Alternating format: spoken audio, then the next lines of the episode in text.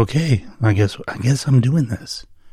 You know this uh, talking about books thing, which is what I what I want this podcast to be. This is something I've I've done before. I've tried it before, and I could never really find. It's it's sad to say I could never really find the precise formula. It's sad to say because it, it shouldn't have to have a precise formula.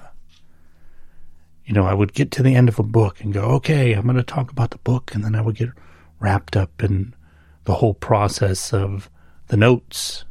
You know, what, how many notes do I need to have? How do I prepare for this? And that took all the fun out of it. The whole point of it was to be a talk about the books that I'm reading. So I'm going to try to combat that this time by making this very informal. In fact, I'm not going to worry about recording when I finish a book. I'm going to do this on a regular basis. I don't know what that's going to look like right now. You know, podcasts, there's always the assumption, I said, I guess, that uh, it would be every week. But I don't know that uh, it's going to be that interesting. You know, what happens if I have a, a dead week or have some, I don't read much? Am I supposed to just come on here and talk about that? Maybe, maybe. We'll see. Maybe it's every two weeks. Maybe it's once a month. I don't know. We're going to find the regularity as we go forward. And just like as I'm trying to find the purpose of this introduction as we go along, there is no structure to this. In fact, the rambling, which you will experience if you are lucky, it's, is actually the feature. I want to ramble about the books. I want to talk about what I've been reading, and I'm particularly going to focus on fiction, I think, because when I get into nonfiction, I get into the have the notes and make sure you present this and do this in this order, and it becomes the opposite of what I'm trying to do here. So, what I'm trying to do is actually come into these without any notes and to just talk about what fiction books I've been reading, what my thoughts about them are, and in some way, I'm hoping that that will every once in a while inspire you to go pick up one of these books or to pick up any book. You know, maybe I'm talking about one book and it reminds you of another one, and you go and you pick that one up. That's cool. You know, I'm calling it semi literate because partially, number one, it's the name that I used before, but also because it's kind of a self depreciating humor. You know, I don't want to come in here and pretend I'm some literary professor. I'm just someone who likes reading books and likes to talk about what I've been reading. But I also think, in a way, I didn't intend this when I first came up with the name, but now that I think about it more, it does also insinuate culture, current culture. This move that's been going on for probably hundreds of years for society to slowly keep inching more and more towards semi literacy. Reading is not something that's common anymore, which is really it's really sad because reading has been one of the most enriching experiences in my life. I think that there's this, uh, there's a lot of associations with reading that people, that put people off.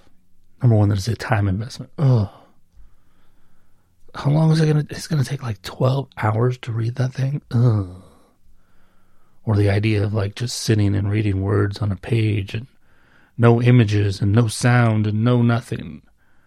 I get that one. I mean, to be honest, when, when it comes to fiction, I typically like the first time through, actually with a lot of books, the first time through, I listen to it as an audiobook first. It's easier for me to squeeze that into my day. It's not necessarily because I get bored with reading on the page, though sometimes it is like that we we have to be a little bit honest with ourselves. It is a little bit like that. You know, the same same things that are affecting everyone else are affecting me.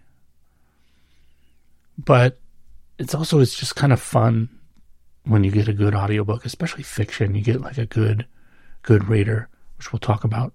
A good narrator, I guess is the way I should say it. We'll talk about that a little bit later when we talk about one of the books I'm reading. But uh, I think it's a good way to go through a book the first time and go, hmm, was that any good? And if it's good, then I will go back and actually read it. I will actually sit down and put it in front of me and take notes and read through it, even with fiction. I don't take as many notes when I do fiction. Typically, it's just like, whoa, that's a really cool phrase right there. Whereas with nonfiction, obviously, it's, it's a completely different experience.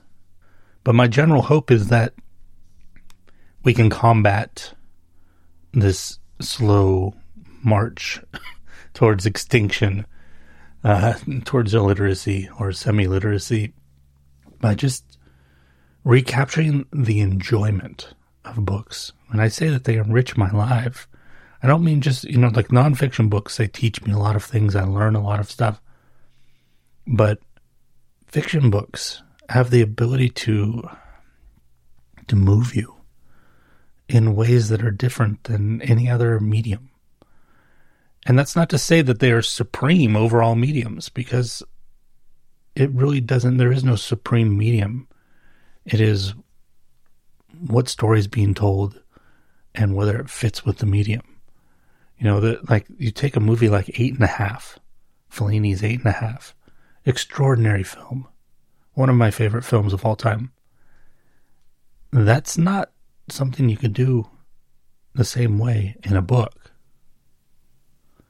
And at the same time, you take books that are extraordinary, and then the movie is kind of meh. You know, like I think uh, I Am Legend was one of those. The book is really good, and the movie is really a C student. And they're so different. They change so much. I think that's why the movie was not as good as the book, is because some of the best parts about that book were the idea of being confined to that house, that little suburban home. So, when I talk about books being an extraordinary medium, I mean they're one of many extraordinary mediums. You know, a book is never going to be the same as an album. Now, uh, all of these things, when I say all these things, in, my, in the back of my mind, I'm thinking, like, wouldn't that be cool to try to make a book out of an album? Or try to make an album out of a book, which, I mean, kind of, you, have seen a lot of that. You know, like how, how much Led Zeppelin is about Lord of the Rings? A lot. so, when I say that, I'm, I'm acknowledging that, like crayons, there are many different colors, and books are one of those colors. You know, it's a red or a blue. It's just how can you how can you do anything without that color? And I think that's one of the things as we move towards this semi-literacy that we're missing we're missing some color. We're missing that that red or that blue. It's, I mean, it's really hard to draw a sky without a blue crayon. So, my hope is that we can capture. I mean, within this show, but I also mean within the context of society as a whole, that we could recapture some of the fun of books. Because there is something about the process of reading a book. And maybe I may, maybe before we even go into the books I'm reading, maybe I should explore that a little bit. What is it about reading a book that makes it different? Uh, there's a lot of comparisons, even I did it right there between books and movies because we often make books into movies.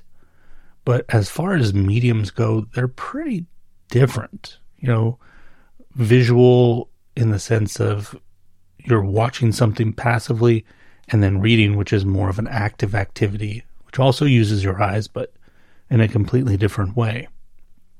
It's using the language centers of your brain, whereas uh, I guess movies are using the observational, observationable, what's that? Observational centers of your brain. But I think if you're going to compare two mediums that I think are closest, or the medium that is the closest to books, it's probably serialized television. And the reason for that is uh, you have to take you have to take out of account the to some degree the idea of binging a show, sitting down and watching all of it at once, because in that way it's much closer to a movie. Whereas if you watch television the way it was originally intended, where you're getting an episode at certain increments, you know, whether it's uh, every week or maybe a couple times a week, that's closer to reading a book. Because the thing about a book, the, the reason that book stands out as a singular medium to me is because of the time involved in reading it. And I don't mean just, you know, the 12 hours it takes to read it. I mean, I read for an hour today, and now I'm going to go 24, 25, 26, 28, 48 hours before I dive in again for maybe a half hour. You're walking away from the story. You're walking away from the experience and taking it with you and living with it and it's sitting with you. Kind of like television when it was separated by weekly episodes. I can I can remember watching the first season of True Detective on HBO and the group of friends I was with at that time every week after we watched the episode for the whole week, anytime we got together, we are hanging out. You know, I was smoking cigarettes back then, so we'd be outside smoking cigarettes, and we were talking about what do you think about this? Well, what if this? What about this theory? And what about this? And it was that time between the episodes that made the experience of that, watching that, valuable in a way that I, I know that there's a lot of criticism of the second season of True Detective, which yes wasn't as good but I don't remember. Did they drop all those episodes at once? Because I feel like if they did, maybe that contributed. I feel like uh, sometimes uh, Stranger Things suffers from that.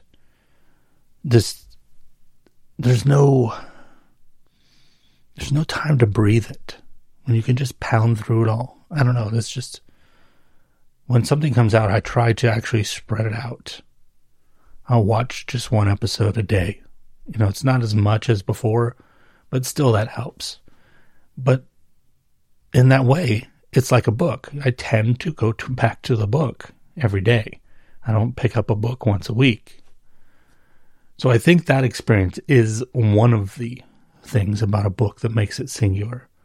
I also think the time that it takes for the author to put the book together. And as someone who's been trying for a very long time to write a novel, I understand that process. Oh, I understand the struggle of that process. I don't understand yet the success of that process. It's not easy. You know, I th- you look at people like Stephen King and you think it's got to be easy. He's ripping through it. And maybe after all these years, it is a little bit easier for him, but I guarantee you, he still struggles with story. He still struggles with making things work. He still struggles with bringing it together. And it's that struggle that makes books so valuable because there's there's a level of care put into that. I think you know, like same thing with an album or a movie or a TV show. It, you can't just rip it out in the same day. You know, you can't just spit it out. And I say that as as I'm recording a podcast, which is literally just being spit out. That the work and the preparation hasn't gone into. And I think, to be honest, I would say that what I'm doing now is not on the same level as the thing we're talking about. Doesn't devalue what I'm doing, but it doesn't put it at the same value level. I wouldn't feel the same way about a book that I've finished writing as I do about a podcast episode I've finished. I'm still proud of both, but there's a a different level of pride, I think. And once again, have not finished the book, but I know that when I finished short stories, there's a different level of pride. And as I'm getting older, I'm learning the value of time and care put into things over time. Okay, that's enough uh, philosophizing for now about books as a whole. But if I'm going to start this, you got to understand, like I said, the rambling is a feature, and we have just gone on a doozy of a ramble. So let's get to what I have been reading. Let's see where we can go with those things. Let's let's let's discover together what the form of this podcast can be. Let's let's discover what we're going to create here. So, I just finished last week. I finished Snow Crash by Neal Stephenson. I'd never read it before. You can I'd say 50% of the time bet that I haven't read something before. I do reread a lot though I don't reread fiction as often as I reread nonfiction. I finally picked up Snow Crash after years of hearing everybody from Tim Ferriss to Lex Fridman rave about this book. And I finally picked it up, and it wasn't what I expected it to be, to be honest. I don't know what I expected it to be. I think there's, you know, terms that are thrown around that uh, maybe I never really latch on to terms really well. You know, like cyberpunk would be the term I'm thinking of right now. What, the hell does that mean? I don't even know what the hell that means. Blade Runner is cyberpunk. Is it? I don't know. I have no idea. I'm sure it has some predefined definition or whatever, but to me, like, it's just sci fi. There's the sci fi I like and the sci fi I don't like. And I like a lot of sci fi. There's actually very little sci fi that I've read. Maybe I'm just good at choosing, but there's very little that I've read that I haven't liked. Actually, in general, you will discover as we go through books that typically I like most books. It's pretty rare that I get to a book and have a negative opinion of it. I think I'm just. I don't know. I haven't never really thought about this before. I think maybe I'm just more willing to give myself over to a book, especially fiction. I'm I'm just less skeptical. I'm uh, I'm skeptical always at the beginning of every book. Like, am I going to be able to do this? But there's always a point where it kicks in for me, and I'm in. Whether it's Agatha Christie or Neal Stephenson, and I felt that way with this book at the beginning. I was like, hmm, interesting. There's a lot coming at you at the beginning of the book. I have to admit that I was. Um, I know that this is a topic that people talk a lot about with this book, but like the hero protagonist of of the novel's name is Hiro Protagonist. I think that's clever. Uh, maybe if you did it now, I don't know it would be so clever, but like back when he did this, it in a way it's like it's I feel like in some way it's connected to meme culture of some sort but I, I think that there's a lot that's going on in this book where he's playing with the stereotypes and the forms. There's a lot where he's really kind of playing with that. So to give a character a name that is literally his stereotype and his form kind of tells you what kind of ride you're in for. Now, another thing that's talked about with this book a lot is that this is where the term, as far as I know, the term metaverse comes from. And the metaverse does play a role in this, but uh, as I said in my my curated weekly newsletter, when I gave a short little blurb about this book, this book is not really about the metaverse. You know, the metaverse is like a location in in the way that uh, you know maybe something happens in a coffee shop in a book. The book's not about a coffee shop, but the coffee shop plays a role in the sense that it is a place where things happen and there are things related to it. Now, it's a little bit stronger in this book because of the fact that you have um, L. Bob Rife and this whole struggle for who has control of everything is kind of at the core of the book, though I do have to admit it is for that being like the ultimate like motivation of what's going on here, it really plays a back role. Back role is that a, is that a word? A back seat role to really to what's going on with the characters. And also, I know that there's a lot of criticism, criticism about this book because it has what people like to refer to as data dumps which is instead of the author working out things throughout the story, they just kind of have a character dump a whole bunch, of information on you. And that happens here four or five times where you have like a pretty much a full chapter of this um, AI librarian giving information to Hiro.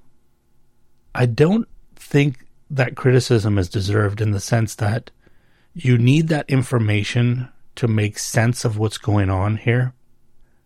But if he had spread that out in a way that fit into the story more and was less of a data dump, this book would have been epically long, drawn out, and probably really boring, and you would have lost the fast pace that makes this book so much fun to read. So I understand why he did it, and to be honest, maybe I'm just a weirdo and a nerd, but like the data dumps were some of my favorite parts of the book. Because at its core, that's really what this book is about. Like I said, it's not really about the metaverse, it's about language, mind viruses, ancient Sumeria, the Tower of Babel. That's really what that's about. About connecting that to technology. And even in like in the sense of the speaking in tongues and all that stuff, uh, echolalia, I think is the word. That's not even technology, you know. So it's it's like relating something that's happening biologically to a technology that I found the most interesting to the to the point that my my biggest note from reading this book for myself was read about ancient Sumeria because this stuff sounds awesome. This stuff sounds really interesting. And I don't know how much you know, I don't know at what point the things he's saying about ancient Sumeria uh, cross the line from actual fact, historical fact, into fiction. And what I mean by that is he's connecting it to things happening in the story. So at some point there is a bridge there where he's bridged from fact into fiction, and I'm not sure exactly where on the point that is. You know, how much of this stuff about Enki and the mind viruses and these mind programs, these, I don't know at what point those are actually not part of actual history and he created something. So I, I, think that's part of the reason I want to go read it. Like, how, what if, like, you know, like 80 or 90% of this stuff is actually there when you go to read about ancient Sumeria? That would be really fascinating. Be less fascinating if I went back and found that only like 10% of it is. So, as someone who, who likes this kind of quote unquote conspiracy stuff, you know, like ancient aliens type stuff. I don't necessarily buy into those things, but I do find them entertaining. It's because and I'm in my 40s. I grew up watching Unsolved Mysteries. So, like, that kind of stuff is just like, it's like candy for me. You know, I still watch it. I watch the new one. I still watch the old one, Unsolved Mysteries, that is, because that stuff is just fun to think about. And you can kind of group this in there with that. So there's a, there is the question of how much of this is is actually legitimately from text on ancient Sumeria. That's really the crux of what the book is about, I think. Which is interesting, you know, like going back to that term cyberpunk, nothing I just talked about there, which I said is like the crux of the book, really seems to fit in with cyberpunk. It's almost like what you have here is this um, fictional ancient aliens type theory. I'll leave the word conspiracy out. This theory. And then you took it and said, what happens if I put this in the future? And then that's how you get this story. Whereas I feel like, uh, I don't know, to give something the word cyberpunk, I feel like you want to start with that aesthetic like this is the point, you know. Like uh, you think about Neuromancer. I think Neuromancer is considered cyberpunk. Once again, not great with these terms, but Neuromancer. It's about that science fiction aspect. It's not just a backdrop. You know, I'm I'm I'm pushing this around a little bit, maybe a little bit too much, but I, maybe it's because I know a little bit about Neal Stephenson. I know that he writes two kinds of books. He writes these science fiction type books, and then he also writes books that are like historical fiction. I think I have the Baroque Cycle. I have the first book, Quicksilver. Have not read it, I picked it up thinking it was something else because the name Neal Stephenson, I didn't know he wrote these historical type fiction. And I got like a, I don't know, like a chapter maybe in. And it's like, I think if I remember correctly, it's been a while. I think it's set in like the American Revolutionary times. Oh, this is not really my cup of tea. So I, I put it aside. I said, I mean, I'll come back to it the reason I bring that up is I feel like that same, we're talking about the same writer. So when we talk about this book being about ancient Sumeria and the Tower of Babel and all of this, it's that writer, that same writer that writes historical fiction. So yeah, of course, something that's historical fiction will be at the core even of his quote unquote cyberpunk book. So, I mean, don't get me wrong the stuff that he creates in the cyberpunk world is great, but I once again, I just feel like it's set design. It's not at the core meaning of the book. He does a good job of bridging that to connect that, which is probably the most fascinating part about the book, is about how does ancient Sumeria fit into this metaverse world. I also like the fact that the whole story doesn't take place in the metaverse and actually at times it's hard to tell. Sometimes like, are we in the metaverse right now, or am I, what am I reading? Is this happening in the real world? He goes back and forth between the two, and the sometimes characters are doing things in both worlds at the same time. Like Hiro is doing something in the real world and something in the metaverse at the same time, and it's hard to understand. Like, are these happening at the same moment, or am I just hearing about them both at this at this time? So in that way, I would say if I were to give it like one little little knock, it'd be that at times it can be a little confusing.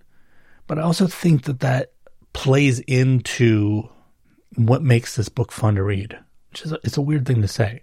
It's not so confusing that you put it down and you're like, I don't know what's going on, but you're just, it's confusing enough that you have these questions in your mind that drive you forward. So I feel like in a way he does that on purpose. She's like, wait, what's going on here? And you have to read a couple more pages to find out what's going on here, and then you kind of figure it out.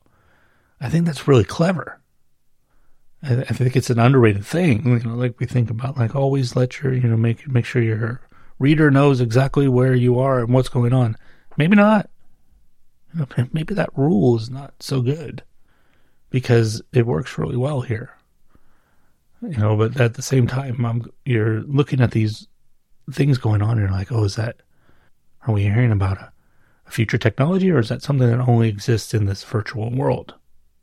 Know, like the motorcycle that Hiro gets. I wasn't sure at first. I'm like, does he have a motorcycle in the real world or did he just get a sweet ride in the metaverse? Wasn't sure. The swords. Is he a great swordsman in the metaverse or in the real world or both? And for a while, wasn't clear on that. But once again, these things kept driving me because it's almost like you're trying to unravel a mystery. But there's so much propulsive action forward that you can't get lost for long because everything's always pushing forward. And he does a good job of that by by balancing characters. You're not just with Hiro. You know, sometimes you're with YT is going to be your your main other character, your second character. I won't say secondary because I think she shares about 50% of the book with Hiro. Then you also have time that you're spending with Raven, but then you also get time with, uh, you know, Uncle Enzo and all these little minor characters. So there's always something. It's it's like instead of waiting for quieter moments where things could get a little boring, he's always looking for what's the action, what of my what characters are having action right now? Let's go over there. I don't mean like oh kung fu or gunfight action, although there's a lot of quote unquote action in this book. I mean, where's the meat right now? Where in the story is the meat? Is the meat with a minor character? All right, let's go to the minor character. Is the meat with a character you've never seen before and you're probably never going to see again? All right, let's go over there. And because of that, there's this, the book is unrelenting. So I think, in fact, the the data dumps are kind of a get a little bit of a breather. Uh, you know, like uh, when I read Atlas Shrugged, I loved that book, but one of the big one of the big flaws with that book is when John Galt gives his big speech. It's a whole chapter of a speech, and it's like, I think it's like hundred pages or more, and it just it completely, you know, the book is about trains. It almost just, you know, somebody's pulling on that brake on that train, and it just stops dead and that that kind of is a data dump, right? She's giving you a data dump of her theory, and it, it changes the pace of the book. It's it's not the best part of the book. I don't feel that way about the data dumps here. Like I said, they feel like breathers. You know, like Shakespeare. What Shakespeare would do is, you know, you have uh, like in Hamlet or something, you'd have something very serious going on, and then the next scene you'd go over to here are the two gravediggers digging up the clown, Yorick the clown, and there's this humorous scene. Breather, just a little bit of breather. Romeo and Juliet, you had little breathers.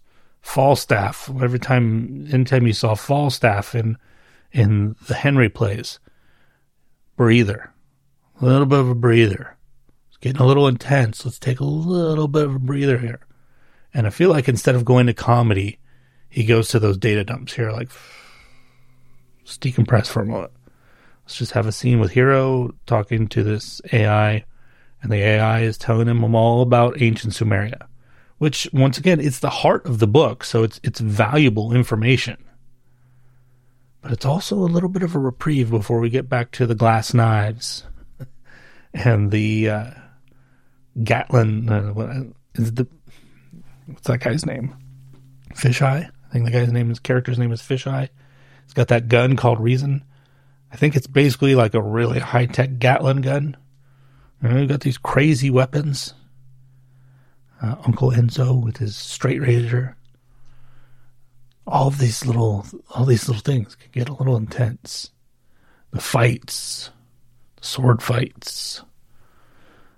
There's two things that I think somebody reading this now would probably notice is number one, there's the scenes where where we're paying attention to this um, anarcho-capitalist world, you know, this world where there is no government, everything is private, everything is like clubs and walled garden societies. You know, like you have a uh, Mr. Lee's Hong Kong, which is like a separate nation state. It actually reminds me of uh, Balaji Srinivasan, his most recent book, uh, God, what is it called? The Network State. This book about uh, decentralized government, decentralized nations. I haven't read it, but I just know about the book. And I was thinking about that when reading this book. Like, oh, this is kind of like a, I don't want to say dystopian vision of that, but it is like not the best, most polished, we're totally proud of this version of that decentralization, anarcho capitalism. Because of that, you see a lot of stereotypes played with. And what I found interesting about this, I think people might criticize that. In particular, you might criticize the South African, I guess, state when Hiro goes there because Hiro is half Japanese and half black. He goes there and he gets called the N word. And what I thought was interesting about that scene was it's kind of playing into sort of a stereotype of South Africans as being racist, uh, which at the time this was written were a lot closer to when apartheid died. You know, like apartheid was still a lot fresher in Neal Stephenson's mind and in his mouth when writing this book. So it's a little bit understandable why that played in here. But I also thought that it was the reason I thought it was well done was because I feel like if you're going to play with this idea of no government really and everything is just kind of like sec- separate conglomerations of people, that of course there's going to be a separate conglomeration of people who are racist. You see that now. Even when we have a unified government in the United States, you see people that go and buy land and live on that land and pile up guns and I don't know, make racist jokes all day. I don't know what the hell they do. Plan to overthrow the government. You see that already. So if you took away the concept of a United States government, of course those things would group together. And of course, if he walked into that, of course he's going to get called those things because it, it also feels like in that scene that these people are also, I don't know, maybe it was just my reading of the scene, but I also felt like in that scene, they were sort of playing into their own stereotype. Almost like it felt like these guys felt like they needed to use that language. It's it's hard to explain why I got that feeling. And it may just be my own personal bias breathing into the book. But I think it's good that he showed those things because while this isn't a utopian world, it's not specifically a dystopian world. It's just kind of a messy world that we're seeing. So, in order to show that messy world, you have to show maybe places where things are working kind of okay. You know, like the the whole um, the whole mafia thing with the pizza is hilarious. Um, especially, I'm I'm half Italian, so I know it's playing into a racial stereotype about my people two of them, in fact, Mafia and Pizza. But they're generally, from for the most part, they're generally one of the parts that's working well. They're, you know, like they're one of the safer areas of this book. So you have to show also the other end where it's like, this is kind of the messier end. This can also happen. So anybody that criticizes the book for that, I think maybe should re examine the book a little bit more. The other thing that maybe does deserve the criticism that I was a little bit, un- I don't want to say a little bit, I was pretty uncomfortable with it. So YT is a 15 year old girl, 15. And there's a part where she has to strip naked, and I was like, ah, you know, whatever. She, it's he's kind of playing with a, you know, like uh, old dudes are pervs thing, right? But then later, when when she has sex, I'm not going to say with who. I'm to avoid some spoilers in these things. Although you should always expect that I'm not to not to prevent myself from talking about something if I want to talk about it.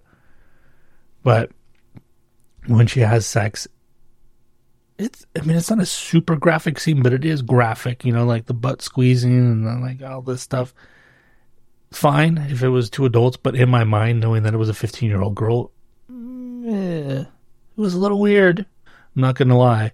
I uh, I was a little squeamish during that section. Then I heard someone. I think I, I was watching a YouTube video. I tend to like look up uh, opinions by other people after I read a book, just to see if I, you know, there's something I missed in a book. Like, oh shit, I didn't think about that. You know. So I think it was a YouTube video, and someone was talking about what I had already mentioned before about how he's playing with forms here and stereotypes. Not only, like I said just a second ago, about racial stereotypes, but he's playing with um, cyberpunk or sci-fi, science fiction stereotypes as well. And one of those things this person said that he's probably playing with here is this tendency to sexualize, you know, the internet to sexualize younger girls in specifics. Uh, you know, especially I think was this book written in the '90s? I want to say. Yeah, I think it was 1992. This book was written. So the internet was a different place. The internet was a lot of chat rooms back then, from my memory. I wasn't on the internet a lot back in 1992, but when we were, it was like AOL and you know CompuServe and stuff like that. And there was a lot of a lot of dudes pretending that they were young girls to talk to young girls on the internet. You know, because anonymity was pretty much everything back then. So when I take that into the context of the time period that he wrote the book, it makes more sense that, yeah, maybe he is playing with that. But at the same time, I don't know. I have to give a little criticism, in the sense that, like, you might be playing with that stereotype, but you're also playing into it. You know? I just feel like it's it's a little bit over the line for me, and that uh, And I'm not a super sensitive reader, and it's not that I don't. I'm not a prude, but it just it wasn't. It was one part of the book that I was like, I don't. I would have trouble handing this book off to somebody, knowing that they're going to read this scene. It's funny. I didn't. I didn't think I felt as strongly about that as I did until I started talking about it. It really it bothers me. But at the same time, I would say this is still a great book. You know, some and some sometimes things that you like are flawed. Like I said, Atlas Shrugged, love it. John Galt's speech, could have done without it, or please maybe relegate it to six, seven paragraphs. so that's Snow Crash. That's that's kind of my thoughts on Snow Crash. I don't think I have anything else to say about Snow Crash. Well, actually, one other thing. I do think it's interesting how small of a role the snow crash virus really plays into the book. It makes me think that maybe it's not the best title. It's a great title, but it's not the best title to capture what's happening in the story. It's really, in, in my memory, which is just last week, it's really not that big of a deal. I mean, it plays an important role, but it's not like I don't think it, I don't think it encapsulates what the book is about. I'm really big on that with titles. There's a catchy title. Yes, I understand catchy titles are important, but I'm really a big fan of the titles that when you read it, like, oh, yeah, that captures the exact meaning of the book. You know, like you read the title before you read the book. You don't know what we're talking about fiction here too. You don't know what the book's about before you read it. That you know, like Snow Crash. But then if you go in and you get to the end of the book, if that was if that phrase played into the key meaning of the book, that's the best kind of title for me. You know, like I think about this is a nonfiction book, but I think about uh, Joan Didion's The Year of Magical Thinking, which is about the death of her husband. And the Year of Magical Thinking. That sounds like a pretty catchy title. What is that about? And then you read the book and then you go back and you look at the title and you're like, oh, and it just makes it a little more heartrending. You know, like the, what is the year of magical thinking? It's the year of like this limbo period after somebody dies, this magical thinking that they're going to come back. So it makes it even more powerful. And actually the the edition of the book that I bought of that book, it just has the the plain text, but then certain letters are highlighted, just a couple letters, and then you know you read the book, you don't think about it. It's like oh, it's just a stylistic choice. Then you go back and you look, you know, Joan Didion, The Year of Magical Thinking, and you look at the letters that are highlighted and they spell J O H N, which was the name of her her husband, and then that just breaks your heart. Not part of a title, but you know, once again, I ramble. What else am I? I said I finished Snow Crash last week. What other fiction am I picking up? You know, uh, before I say that, one of the other things that I'm a, I'm hoping will be a result of this is that I will be more consistent with my reading of fiction because I tend to get spotty with fiction. I get wrapped up so much in nonfiction that I will read fiction in like bursts. So maybe this will help me to stay more consistent. You know, at least picking up fiction books a couple times a week. Right now I'm I'm in this pattern where I'm like I said I'm listening to audiobook versions of fiction. And what I've been doing to build this into my day on a regular daily basis is that when I walk my dog in the evening, I listen to the fiction audiobook that I'm on. So this keeps me in the book every day. And that's been working really well. So I'm hoping that will continue. And when I say I've been doing this, it's really just for the last two books. You know, half a Snow Crash I did this way. And then I'm doing it with the book that I'm reading now, which is Fellowship of the Ring. Yes, I'm finally picking up The Lord of the Rings. It's been sitting there for a long time as something like, yes, I should probably read those eventually. They're so thick. Uh, and I've read The Hobbit multiple times in my life. Uh, You know, once when I was young, and then uh, once, probably about six or seven years ago. And The Hobbit's okay. I don't think The Hobbit's that great, to be honest. It's good, but there's just some parts of it that it's like, you know, if you've read The Hobbit, you remember, I don't even remember who they're going to visit. Um, Bilbo and the dwarves are going to visit, and, and they keep going up to this person's house in pairs of two, and it takes like two chapters for these damn dwarfs to get to the damn house. And it's just so tedious and so boring that, in all honesty, I think it ruined the whole book for me. So I appreciate The Hobbit. I wouldn't necessarily necessarily say I'm a fan of The Hobbit.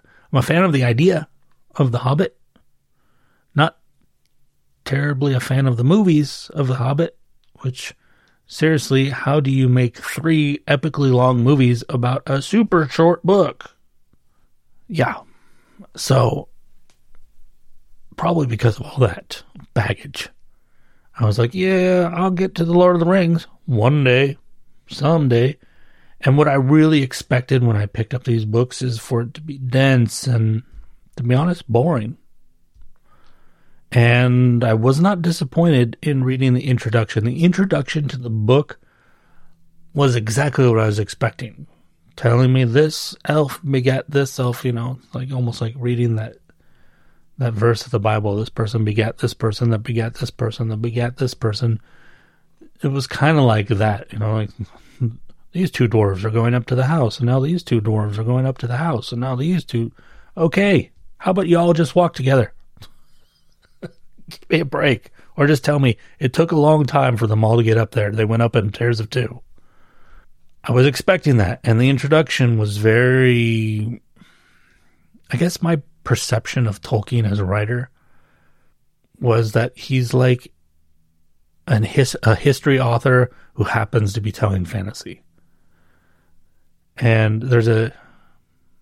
I don't know if they use the word forward or not, but there is a forward before the introduction, which is Tolkien talking about writing the book, and he talks about how people try to connect it to an allegory to World War II, and he says it's not really valid in the sense that I started this before World War II, and the whole reason I started this book was just because I wanted to have a medium to explore Elven language. Which, to be honest, is not the most exciting thing to hear when you're about to pick up a book. Like, not like, oh, I was driven by these characters and I really wanted to tell this story, or this horrible war was going on and I felt like I had to exercise that, and so I created this fiction. No, you're telling me you wrote the book because you, cre- you created this crazy elven language and you needed a way to use that elven language. Eh, not the most appealing thing to say. But, you know, it's written as a letter, so that part's kind of interesting. But then it goes into the introduction and it becomes exactly what I was talking about. It starts to feel like fantasy as history. It feels heavy, and I'm like, oh, God, what have I done? This is what it's going to be like. This is going to be a slog. And then it goes into chapter one, and we're in the Shire, and it's Bilbo and Frodo and Gandalf and it's not like that at all. It's really fun and it's really enjoyable. Um, the, the audiobook version I'm reading is read by Andy Serkis, who is the guy who played Gollum in the movies. He's really great. He does different voices for everyone. He's, he's a great narrator for this. So it's just so much fun. I think I'm only in, my in chapter two, maybe three. We're still in the Shire. Uh, Bilbo's gone.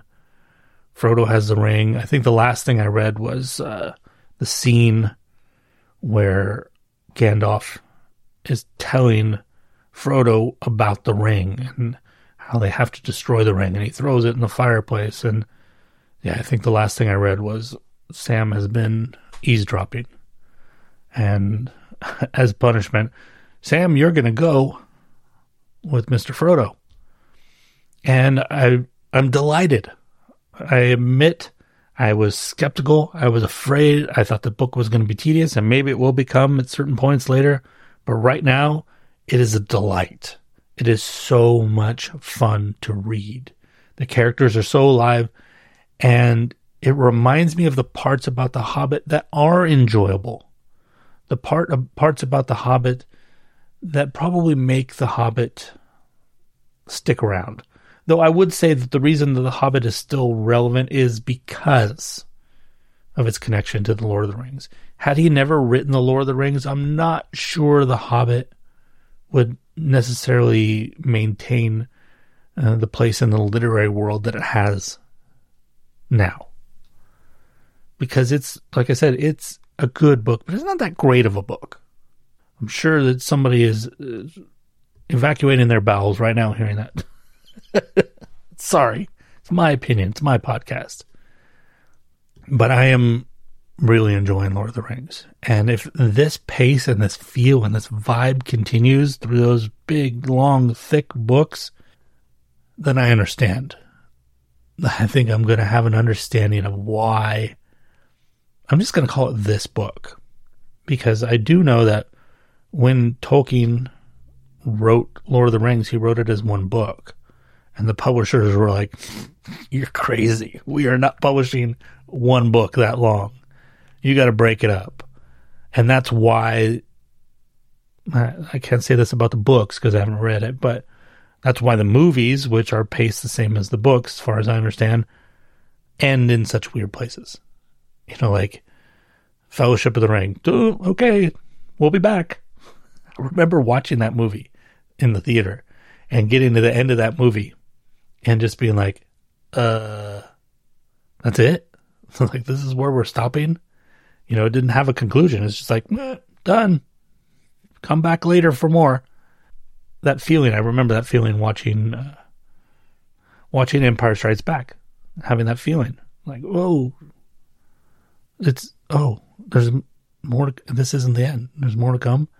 But the, I think Empire Strikes Back has more of an ending than the Fellowship of the Ring, which is just kind of like it's almost like a commercial break. Done. It's not even a cliffhanger. And that's because the book was broken up into three parts, from what I understand. So I'll probably go back and forth between referring to them as the books and the book. Typically, I will tell you this when I read book series, I'm I'm not good at it. you know, like I pick up a book series and I read the first book and I go, cool. And then I sometimes never go and read the second one or the third one. You know, like Harry Potter, I've read, I think, the first three. Definitely the first two. I may have read the first three. And I think, what is number three, Prisoner of Azkaban? I don't remember if I read that or not.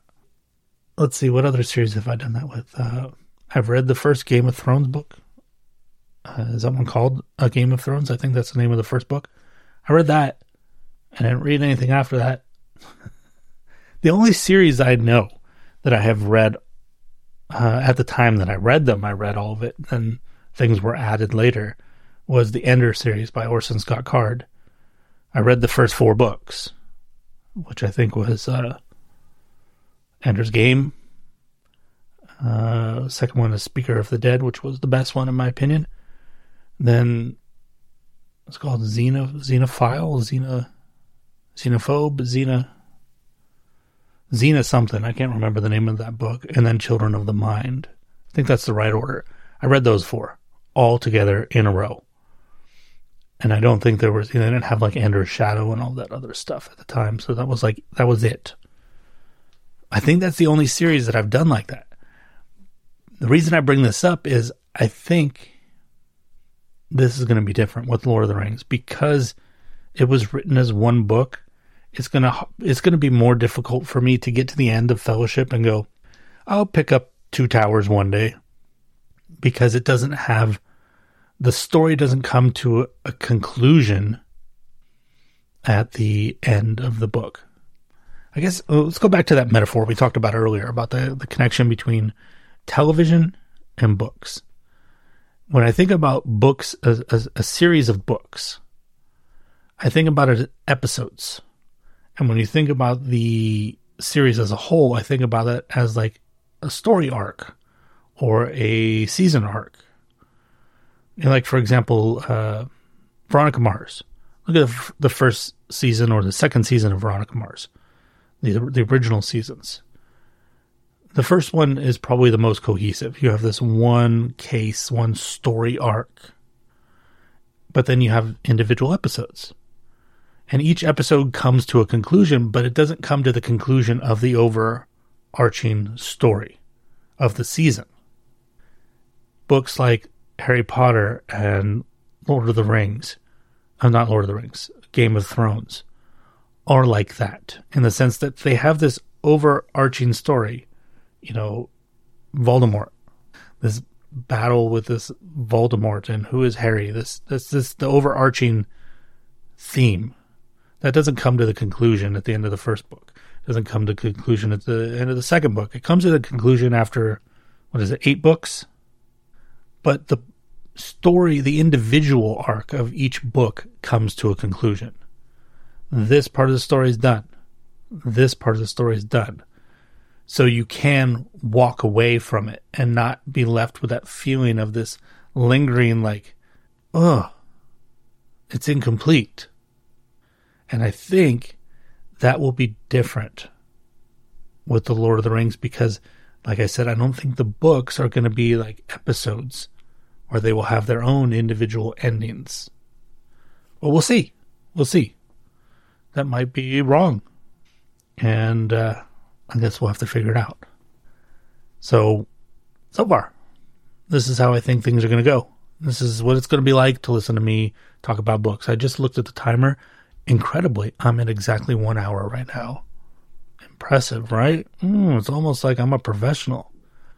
So I don't know. If you liked this and you want to hear more about the books that I'm reading and hear me ramble the way that I've rambled, because once again, it is a feature. That is the way this will be done.